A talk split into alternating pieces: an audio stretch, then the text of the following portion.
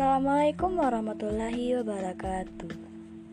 Hei perkenalkan, aku Fatma Aisyah, mahasiswa baru teknik kimia dari ITERA Nah, untuk podcast kali ini, aku akan membahas tentang plan aku dalam jangka pendek maupun jangka panjang. Nah, kalau untuk jangka pendeknya sih, aku berharap bisa bertemu dengan teman-teman dari berbagai daerah yang saling bertukar pikiran dan sharing ilmu selama kuliah di ITERA.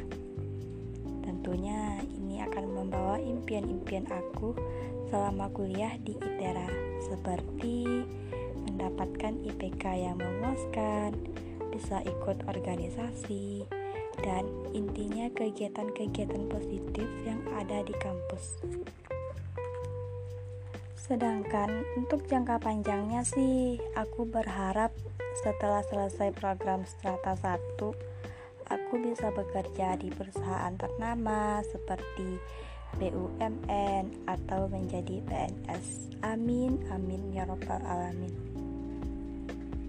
Setelah mendapatkan pekerjaan tentunya aku ingin melanjutkan program studi S2 karena bagi aku pada dasarnya semakin tinggi ilmu yang kita raih tentu banyak pengalaman-pengalaman hidup yang kita lalui dan membuat kita berpikir secara rasional dan independen.